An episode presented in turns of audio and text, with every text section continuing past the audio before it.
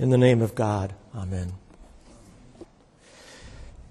Last week, I stuck my head in Brother Aiden's office, and as we chatted about preaching, I jokingly asked, "Who do people say that I am?" Brother Aiden responded with a laugh and said, "You don't want to know." And that may well be true. I'm not sure that I or any of us want to know what others really think of us, of who we are, of where we're heading, of what they see in us that we are blind to or in denial about. And this, by the way, can apply equally well, not just to those traits or characteristics of which we might be ashamed, but also to those gifts or potentialities which are positive, but which also challenge us and stretch us to go further in our lives. Jesus doesn't seem to have the same reticence that we might have about this question. Or maybe he just screwed up his courage one day and asked his followers, "Who do people say that I am?" Maybe he was genuinely interested, or perhaps a bit confused, or both. And he braced himself to hear their responses. They answered, "John the Baptist," or "Elijah," and still others, "one of the prophets." And Jesus followed up by asking them, "But who do you, who have lived with me and around me and to know me so well, who do you say that I am?" Peter speaks for the group, as Peter so often does, and says, "You are the Christ." Well, that's one answer. But it is by far not the only answer which may be given to this question in the two thousand year old Christian tradition.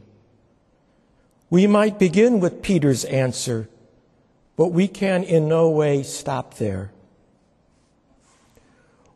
One of my favorite books over the years has been Yaroslav Pelikan's Jesus Through the Centuries. Pub- published back in nineteen eighty-five, but still worth reading. It's a history of the Christian church, told through the prism of the way Christians in various times and cultures have answered that question of Jesus. The chapter titles alone offer us a veritable litany of ways in which we might respond to the question, "Who do you say that I am?" There is Jesus the Rabbi, Jesus, the light of the Gentiles, Jesus, King of Kings, Jesus, the cosmic Christ, Jesus, the true image of the Godhead. And on and on it goes. Jesus, the monk who rules the world, the bridegroom of the soul, the divine and human model, the Prince of Peace, the teacher of common sense, the poet of the spirit, the liberator. And each of us could add to that litany.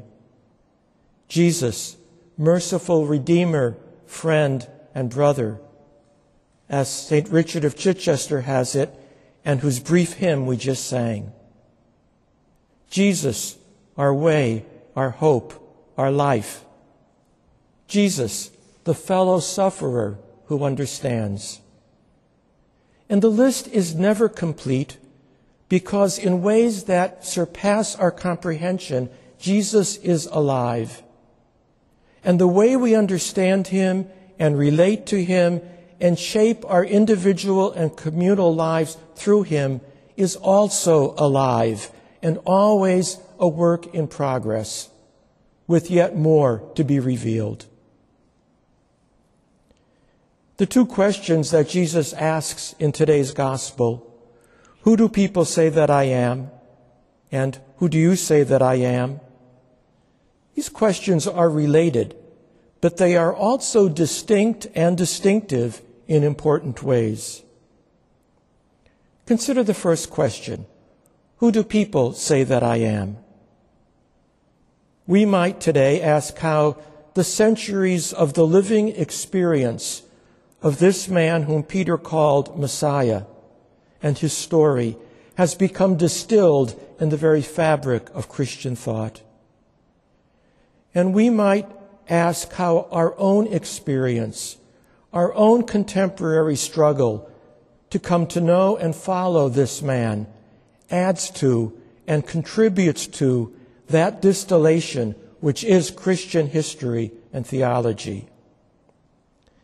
This distillation is a public and shared quest, and it is in that great river of tradition that we exercise in this playground of Christian life and thought.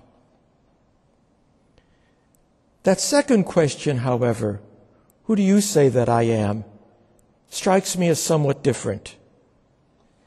It is a question addressed by Jesus to his closest friends and followers, though it is answered by an individual.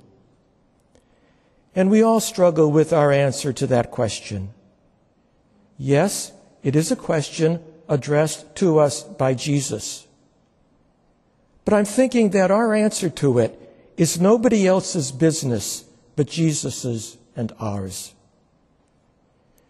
Maybe that's why you find the question, which marked popular twentieth century evangelicalism, have you accepted Jesus Christ as your personal Lord and Savior, so impoverished and intrusive, if not outright offensive?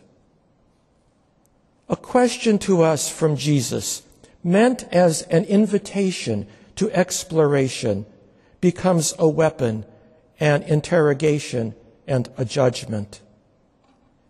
It seems to me that nothing is farther from the witness of Jesus or of the early church.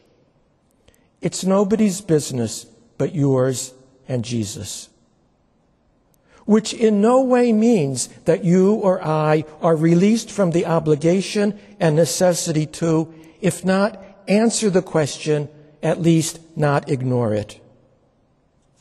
We all know how important questions are.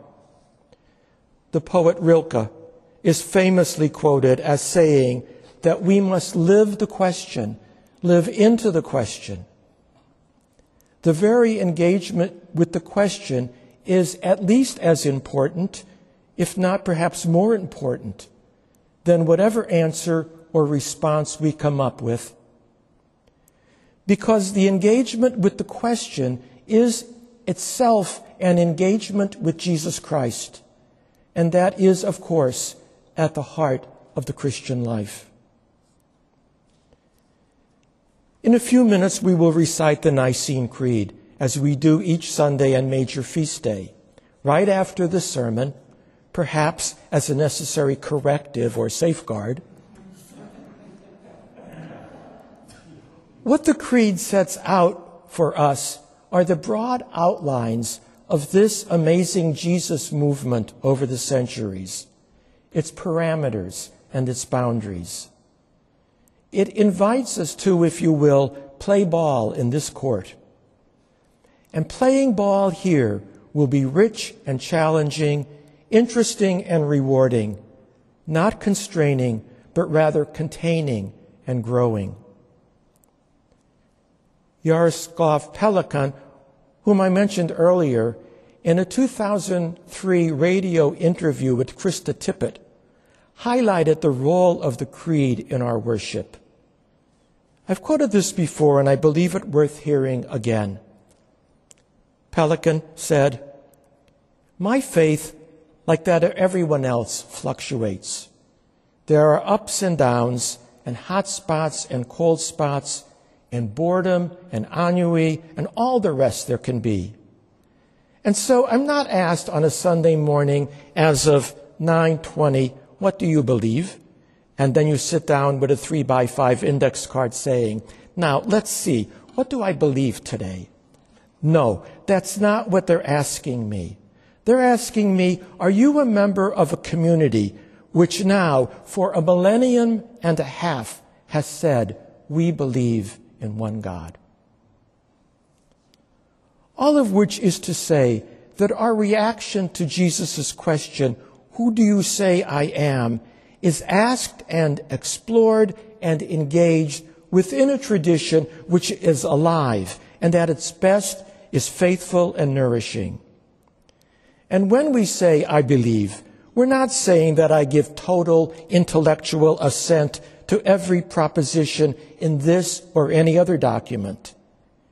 It is to say, however, that I desire to explore the mystery within this framework, within this courtyard, on this ballpark, and among this community of saints and sinners. And when others share the fruits of their exploration, I will listen attentively to how and where God has been acting. And again, more shall be revealed. Who do you say that I am? I mean, Jesus. I think if we were brave enough and honest enough to share that this morning, we would be both shocked and extraordinarily edified and humbled. We never know where new insight will come from or where it will lead. We never know what illumination or self-disclosure God might offer. One of my favorite stories about a surprising revelation was shared several years ago by Peter Hawkins, a professor at Yale Divinity School. Hawkins published an article forty years after the fact about engaging with a Ouija board, one which belonged to the poet James Merrill. Some of you may remember what a Ouija board is. He was just beginning his teaching career and was with friends, and they were playing, as folks did in those days, with the board, which was reputed to be a kind of oracle. You would ask a question and get an answer through the movement of a stylus or a pointer, which in Hawkins' case was an overturned teacup, which then spells out a response. For most of us, of that era, it was a mere parlor game, though some considered it to be dangerous, perhaps a dabbling in the occult or in spirit contact. Hopkins took a risk and asked the Ouija board, "Who is Jesus Christ?" Let me read his description of what happened.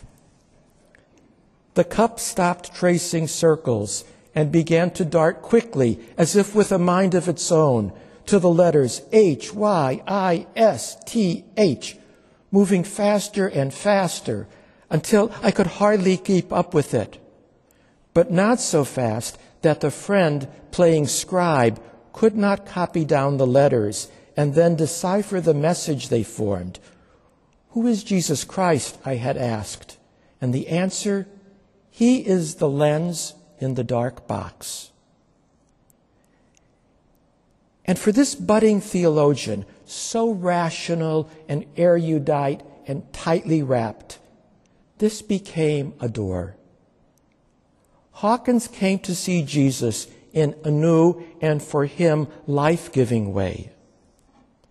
He says, "But for me, having asked who is Jesus Christ in a highly improbable setting, He is first and foremost the lens in the dark box. He is the imaginable focus which enables me to conjure an unimaginable God. He is the human prism in whom a transcendent divine light becomes a set of shoulders overturning a table of money changers, a finger writing in the dust, a back being scourged, a voice in extremis calling out the words of a psalm. He is an aperture, an opening up of a darkness I cannot fathom. He is at once God's question and God's answer. He is the lens in the dark box." Who do people say that Jesus is? Who do you say that he is? Are you, am I, willing to live those questions, to dwell in them, to wrestle with them, and be surprised by where they lead? Are you, am I, willing to live into the one whom Peter called Messiah, the Christ of God? The one who, for Peter Hawkins, is at once God's question and God's answer. The one who is simultaneously both mystery and revelation, Savior and Judge. The one who is, yes, love. Who do you say that I am?